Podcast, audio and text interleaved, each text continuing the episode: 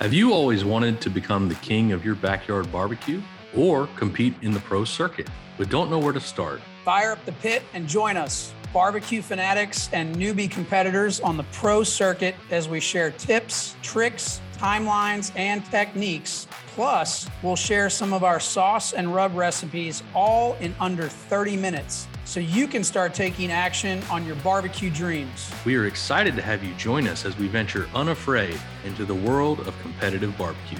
My name is Kurt. My name is Kevin. This, is Barbecue, for Newbies. Alrighty, welcome in to the Barbecue for Newbies podcast. Today we're welcoming in to the studio Mr. Bobby Gay with Hoco Barbecue Outlaws. Bobby comes to us out of Gainesville, Florida. Bobby, how you doing? Hey, I'm doing great, Kurt, man. Glad to be on the show and uh, thankful for the opportunity to talk with you. Awesome. So, for our listeners, uh, I had the chance to connect with Bobby a few weeks ago, actually, at the Vienna, Georgia competition, and uh, he reached out and said, "Hey, let's let's get on the show and let's talk about all things barbecue." So that's what we love. Um, let's start with journey. So let's talk about your journey, Bobby. I think journey and and and telling a story is really important give give our listeners just a little bit of insight into your journey into barbecue and and competitive barbecue. Sure, absolutely. Uh, well, I think my story in barbecue starts the uh, the same. You know, painting the picture of uh, you know cooking steaks with my dad, and you know steaks, ribs, you know chicken on a gas grill. Um, you know, back in the '80s and '90s, and then from there, you know, it was a, uh, love of local barbecue in Macon, Georgia.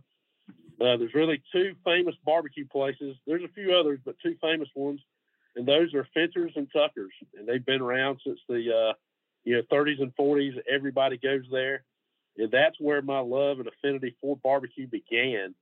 Expanding on from there, uh, in my early 20s, I worked for a petrochemical and environmental service company uh, called Safety-Kleen, and I had the opportunity to go to Texas, and that's where I first was introduced to brisket.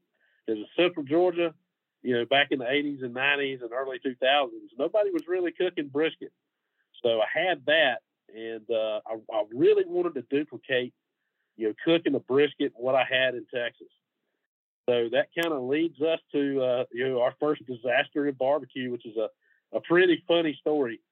So uh, I'm in my early 20s. I just bought my house and we had these uh, parties at my house for uh, UFC. If you're familiar with Ultimate Fighting Championship, oh we yeah, we would have parties with those, and you know football games, you know college football games on Saturdays, and you know we would do hamburgers and hot dogs. Well, I wanted to be a big dog and cook a brisket. Everybody was excited. The only problem was I had a gas grill, so you can see where this is uh, about to turn sour.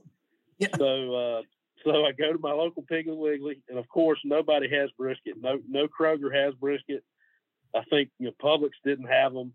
They had corned beef brisket, but uh, nobody had them. So I knew the butcher at Piggly Wiggly, and uh, he ordered me one. And I, you know, uh, when I got done trimming the thing, it looked like Edward Scissorhands, you know, you know, trimmed the brisket out. So you know, I'm all excited. I'm, you know, I'm putting salt and pepper on this thing. It's going to be great. I have about 20 people coming over to watch a, uh, you know, a, a, fight on TV. And uh, here we are about to start cooking the brisket on a gas grill. So I did have the uh, the common sense to uh, to put it on one side. I had a cold side and a hot side, and everything was going perfect for about 15 minutes. And that's when it went downhill. That's when that fat started rendering out and uh, caught fire engulfed the entire gas grill and started to uh, come close to burning my house down. So uh, I learned real quick that I did not have the proper equipment to cook a brisket. That's when I ventured out into uh, you know getting into stick burners. I got the whole you know the whole you know one hundred dollar Brinkmann stick burner that you find at Sears or Home Depot, and uh, that started my journey on uh, cooking barbecue every weekend. Now, do you still cook with a, a stick burner at the competitions, or are you using something else? Well, we yeah, I definitely have a fleet of smokers. So right. uh, I think everybody that that gets into this uh, eventually winds up with a fleet. So I have an Assassin 32 gravity fed, and I use those for competition some. So I have a uh, when we first started, I had a backwoods party and two Assassin 36 hybrid smoker grills. And that's what we uh, we started off with. Since then, you know, I've added uh, you know PK for steaks and that kind of thing, but I also have a Bubba Grills 250R, you know, like a five by ten uh, stick burner on a trailer. I'll split doing competitions with a stick burner, and I'll do some with a gravity fed now. So tell me this, and, and for our listeners, you know, a, a stick burner, for those that don't know, is think of literally throwing in logs into a firebox by hand. That's a stick burner. Gravity feed is a little bit more hands off.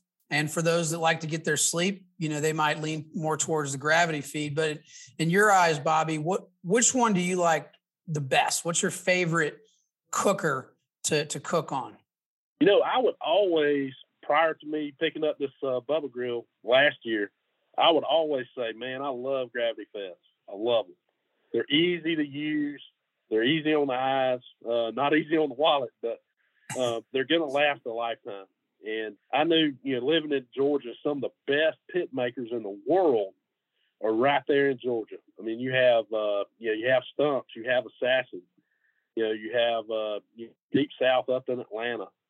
Um, you have some of the best gravity feds simply made right then and there. So I knew I couldn't go wrong no matter which one I had. But then you have Lonnie Smith in uh, in Haddock, and he's a fantastic pit maker himself. And uh, you know that's where uh, yeah I, I picked up that uh, stick burner, and now I'm kind of partial to it. I really like the uh, the flavor and the texture that you get off of a uh, stick burner. Yes, and that's interesting because you know you're you're you're right. Eh, you mentioned earlier on you go through this journey and you end up getting a fleet of of smokers, and that's kind of where we are at this point. You know, I'm considering a, maybe a stick burner. Who knows, right? Like you said earlier, sometimes you know it's not. Some of these smokers are not very easy on the wallet. In fact, the, the good ones or the great ones aren't. You know, you, you're paying you're paying for quality. So if I'm a you know if i'm a, if i'm listening to the show and i'm saying to myself okay you know i want to really get into competitive barbecue and i know there's i know there's probably hundreds of different opinions but in your mind if you were going to start in competitive barbecue what what would you buy you know what and assuming now we're assuming something reasonably priced right um, sure. what what would you say what would you be your recommendation to somebody that's looking to get into the competitive barbecue landscape i would start off with you know, when you jump into competition barbecue, it's almost like you're the Beverly Hillbillies when you first roll into a contest. You're going to have so much stuff that you bring. And then over time, you know, we've been in competition for a few years, but we've only cooked probably 10 or 12 contests. We're leaning that out. We want to bring as you know the least amount possible to a contest. So uh, one of the favorite contests I have is the Jimmy Jam in uh, Jacksonville, Florida. You know, it's a long ways away from where I was living at the time in Middle Georgia. So I brought the stick burner, which is on a trailer, and I had half a pickup truck full of stuff I brought with me. I made it as easy as I possibly could. That's probably the route I would go. I would start off probably getting a gravity fed, see what fits your cooking style. So I'm using a stick burner, but I'm cooking hot and fast on it. So most people, you know, run stick burners low and slow, which I'm kind of the opposite with a gravity fed. I'm running low and slow on a gravity fed. So uh, that entire cook, which is a uh, a Florida Barbecue Association based contest, you know, you're cooking four meats: pork, brisket, chicken, and uh, ribs. I cooked that entire contest in seven hours, everything. Wow. So, and that's really what it boils down to is you know your cooking style and uh, you know what fits your taste and what fits your uh, budget. So for me, I'd probably start off with a gravity fed and then kind of graduate into a stick burner, or you know really try to fit it to your cooking style and what you want to accomplish in uh, in barbecue. I know I'm you know with John and I, you know John Holland, my partner on the team, and Jim Horn, you know we have really crazy schedules. So uh, you know, we're trying to fit you know, our cooking style to almost fit our schedule, you know, when we're not competing. So, yeah, that's why I went with a stick burner and cooking hot and fast. Yeah, I'm glad you brought that up because I I've gotten a lot of questions recently about time management, how to balance, you know, work, life, family, obligations. What would you say? How, how do you balance all of this? Um, it's really hard. Yeah, we were uh, to give you an idea. This season, we've cut three contests our schedule has been nuts. So you know, we were selling the house, we were moving here. So uh, I was finishing remodeling my house before I sold it. So uh, we had so much going on. So to barbecue and compete, it almost had to be hot and fast because I simply just didn't have the, the time, the energy to do it low and slow. So that just worked for our particular lifestyle right now, you know, doing what we're doing. So, you know, you can, you know, you hear people say cooking a brisket takes 20 hours or something crazy like that. It, you know, it can if you, if you want it to, if you want to cook a brisket, uh, you know, over 15 hours or whatever, absolutely you can, but you can also cook one in five hours. That's right. And it seems like it seems like the trend is going more towards the hot and fast. You know, I was talking to um, actually Chef Chef Greg over at uh, Rec Tec, who a lot of people think we're related. We have the same last name, but we're not related. But we were just chatting about that. You know, that idea of of cooking hot and fast, which is I think I could be wrong because I'm new to the competitive circuit, but I, think that's a relatively new thing you know, especially like I know in a lot of these KCBS style events, you're going to see the drum smokers, you know, where they're running them at 350, maybe 400 degrees, which is kind of going against a lot of the old school ways of the low and slow, right? Yep, definitely is. I know, uh, you know, the contest I did at the uh, at Jimmy Jam in Jacksonville, I cooked everything between 300 and 325. Uh, before the brisket, I did bump it up for the first 30 minutes I did run it around 375 to 400 to you know really plump that brisket up. So when you're cooking hot and fast, you really you want that brisket to swell up. And the only way to really do that, in my opinion, is to uh, run that temp up and it kind of blows up like a balloon. Like we're talking about flat, you know, brisket flat. Right. Um, you know, points are points, but you know when you uh, you crank that heat to that brisket early on, just for the first 30 minutes or so, um, it really puts a sizzle on that uh, on that fat, and that's uh, that's really what I'm looking for. It paid dividends, and that was a that was a pretty uh, you know, big contest with a lot of good teams, and yeah, I pulled the sixth, uh, you know, brisket. So it, you know that, that theory worked, and uh, same thing with the pork. Yeah, it put a uh, it put a sizzle, you know, on the pork, and uh, yeah, everything turned out all right. The biggest thing you know, for me cooking hot and fast is you got to do, you got to break a cardinal rule of barbecue. You know, you have to keep your eyes on the meat. Right. So every uh, 30, 45 minutes, I'm opening the lid long enough to get a quick peek inside and uh, make sure that, uh, you know, my rubs are not burning and uh, the meat's in uh, good shape and I'm, you know, misting it down and uh, keeping it moist and making sure that, you know, we don't have any burnt spots. So let's camp out on brisket for a little while because I know you you told a pretty entertaining story earlier in the show, and, and it seems like brisket is intimidating for a lot of people. I'm sure some of that has to do with it's a big piece of meat, which means you know it, it can cost a chunk of change. But what? Why do you think it, it's so intimidating to some people?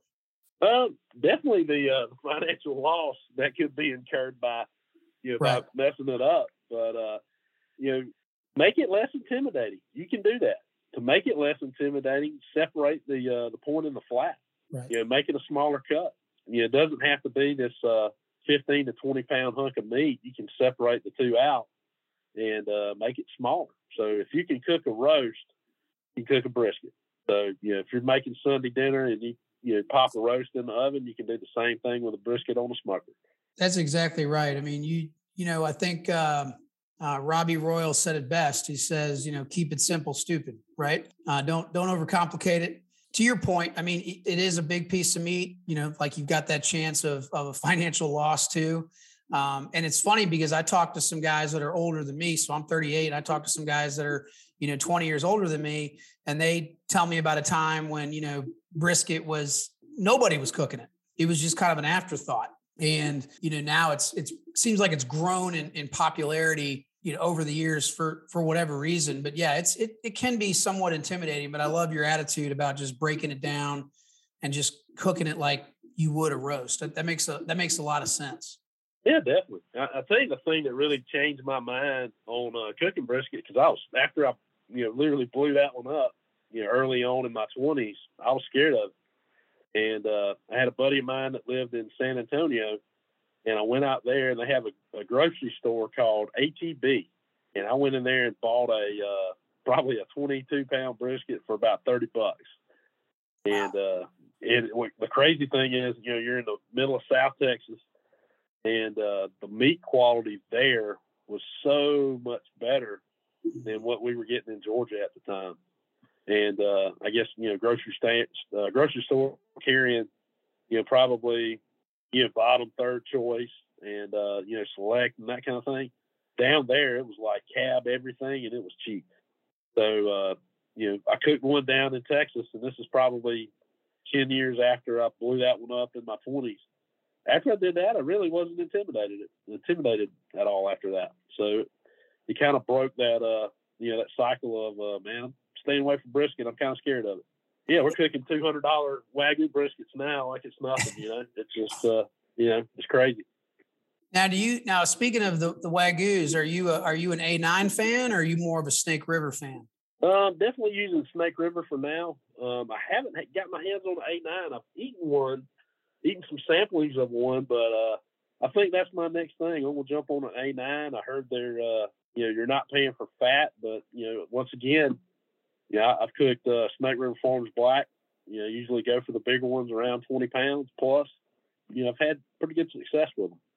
And, and for our for our listeners, just to give you an idea, so an, an A9 is a, is a uh, Australian, if I remember correctly, an Australian uh, wagyu, whereas the Snake River, I believe, comes out of the west coast, uh, northwest somewhere. And, and you'll see a lot of that. You'll see a lot of you know the A9s or the Snake Rivers in the competition circuit. You're probably not going to cook that at home, although you could. Um, most, you know, here's a good question. You do you practice? Do you practice at home? Do you, you know, go go to Kroger or go to you know Walmart and get the get the four ninety nine a pound choice and practice, or you just or you just wing it and just go right to the comp? Well, generally speaking, I would say you know you always practice with what you're using in the contest, but then again, know, times are hard. Right. So you you just don't want to spend that kind of money. I mean, nobody has an expendable amount of money to do that all the time. So uh, one thing I, I found a cheat. I found a cheat code, like you're playing a video game, right? So one of the things that we do now is we take wagyu beef fat, which is uh, you know readily available, you know, from Amazon or or different venues. You can literally take a you know a cab, which is certified Angus beef, or a uh, you know upper two thirds choice brisket at Walmart. You can turn that into a semi wagyu by using beef fat.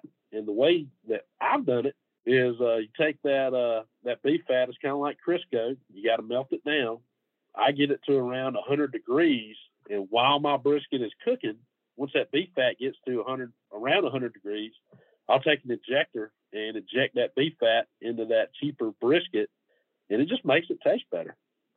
Doesn't take a lot of beef fat to do it. It's probably you know a cup or two. You melt it down, and you just made your brisket a whole lot better. That's there it is right there. That's a brisket life hack 101. You know, an easy, easy, inexpensive way to turn a choice or maybe even a select into uh, somewhat of a wagyu. So you, you've heard it right here. All right, so let's talk about you know the backyard. You know, eh, for listeners that are that are sitting here going, hey, you know, I don't want to compete, but I just want to learn how to cook a brisket. I want to learn how to cook it the right way. Let's talk about rubs. Do you have any good, simple rub recipes? Not competition, of course, but do you have any good, simple rub recipes uh, for folks sitting at home that that they could do in their backyard? Absolutely. Yeah, if we're sticking with brisket, you know, everybody says salt and pepper, right? So if you take Lawry seasoning salt, you know, you always always hear that Texas thing is uh, you know, salt and pepper. Well, I guess they're telling the you know halfway truth there. So it's uh, Lawry seasoning salt and black pepper and garlic powder. Mix those up. There you have it. You have a, a world class barbecue rub and it's uh it's as simple as going to your local grocery store and picking up Lawry seasoning salt, black pepper, and garlic powder. Uh, garlic powder. I love that. You and you can get that anywhere. You can get that at Walmart, Food Lion, you name it. Well, let's stay on that trend then. You know, let's talk about let's talk about a good at home simple recipe for chicken. Well, uh, one of my things I like to do is, uh, you know, we talk we'll talk a rub and, and a sauce for this one. So it's funny. My wife is from Gainesville, and we, like I said, we just moved down here. But I'm from Middle Georgia, and uh, a lot of Middle Georgians love chicken quarters. And my wife looked at me. She didn't know what a chicken quarter was. So I said, look, you know, there's it, there is a thing called chicken quarters. So uh, we went to uh, the grocery store and I grabbed some. And uh, the rub I used was basically a homemade rub at that time because you know, I wasn't in, you know, competing at that time. So, uh, you know, same thing, similar. It's, uh, I took a Cajun spice like Old Bay. I don't even think it was Old Bay. I think it was like a store brand Old Bay knockoff. Uh, so I took, you know, Old Bay, some brown sugar to sweeten it up, kind of balance it out. And uh, then from there, I took some old, I used to like Hunt's barbecue sauce. I hated Sweet Baby Ray's, but still to this day, I can't stand it for whatever reason. It's not bad sauce. I just don't like it. So uh, Hunt's thick, I think it's the thick barbecue sauce. And then I put some like apricot jelly into it and uh, kind of, you know, the sweet, sweet heat chicken type deal. It's good. All right. So let's run through that real quick then. So you've got the, you've got the, um, you got the, you said the Hunt's barbecue sauce, right? You've got the, uh, what, and what was the spice? I missed that. Yeah, it was like Old Bay seasoning. That's right. A little was, bit of brown sugar over top of it. So Old Bay, brown sugar, a little bit of Hunt's uh, barbecue sauce, and then you said some. Uh, I believe it was like some. Was it pepper jelly? Yeah, yeah, like some. Yeah, like apricot pepper jelly or grape jelly. You know, some kind of jelly or preserves into the barbecue sauce that I would put. Yeah, that was good. You know, you cook your chicken. Obviously, you're. I didn't know anything about wrapping back then, but yeah, that's what I used to do. Something like uh, knockoff Cajun seasoning, and then uh, a little bit of brown sugar over top of it to kind of balance it. You know, roll with you know, the hunts and the uh, you know jelly preserves you know type deal, and uh, yeah, it works well. I love that. I, yeah, I've noticed. I've noticed that South Georgia because I'm up in the uh, Augusta, Georgia area. I've noticed in South that South Georgia area, you know, it's that sweet heat that a lot of folks are. Well, at least on the competition side, you know, the judges are looking for that that sweet with a little bit of bite on it. All right, let's talk about pork then. You know, we we hit brisket, we hit chicken. For the backyard guys, for the folks that just want to be able to cook a butt and make make a good, you know, make some good pulled pork at the house. You, do you have a good simple recipe for them? Yeah, absolutely. So uh, same thing, you know, salt and pepper base. Paprika is always good. A little bit of uh, get turbinado sugar. If you're going to make your own rubs, turbinado sugar seems to work better than brown sugar number one from a clumping standpoint, but turbinado sugar has a higher, I want to say flash point, but it burns at a greater temperature in comparison with brown sugar. Right.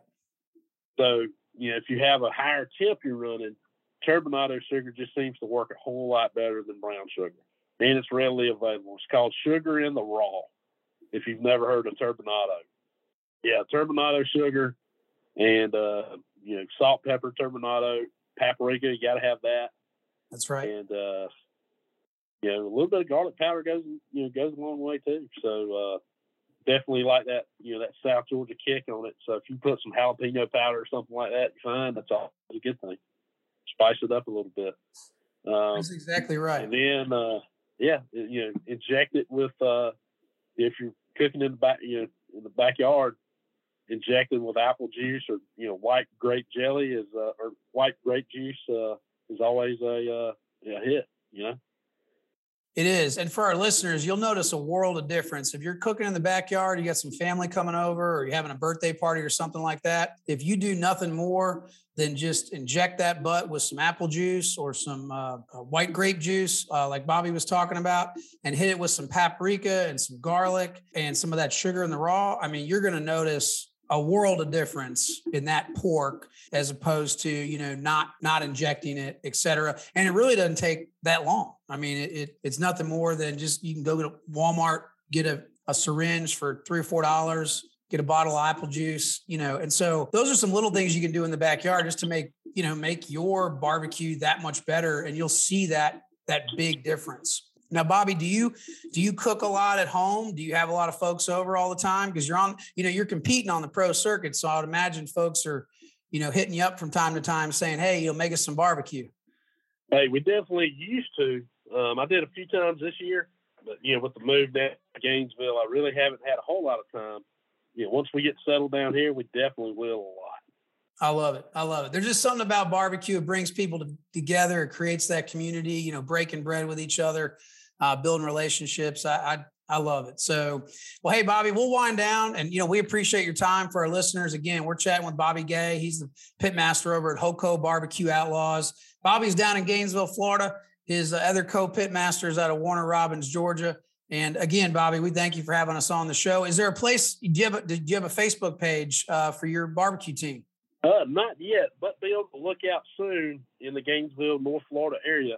We'll be opening up a uh, butcher shop in the next two or three months and uh, the name of it is going to be Sweet Meat Butcher Shop. So be on the lookout for it. We'll have all the competition rubs, sauces, glazes, injections, you know, all your uh, steaks, everything that you would need for the backyard and on the competition circuit. Yeah, just be on the lookout for it. It's coming soon. I love it, and we'll share that information out too with our listeners once that once that hits. And again, thanks for your time, Bobby. Yes, sir. Thank you, Kurt. Have a good one. Thank you so much for listening to Barbecue for Newbies. Share this episode with a buddy who's looking to get into barbecue. And don't forget, follow us for more on Facebook, Instagram, and TikTok. And leave a rating and review on Apple Podcasts and Spotify. Talk, Talk to you next time. time.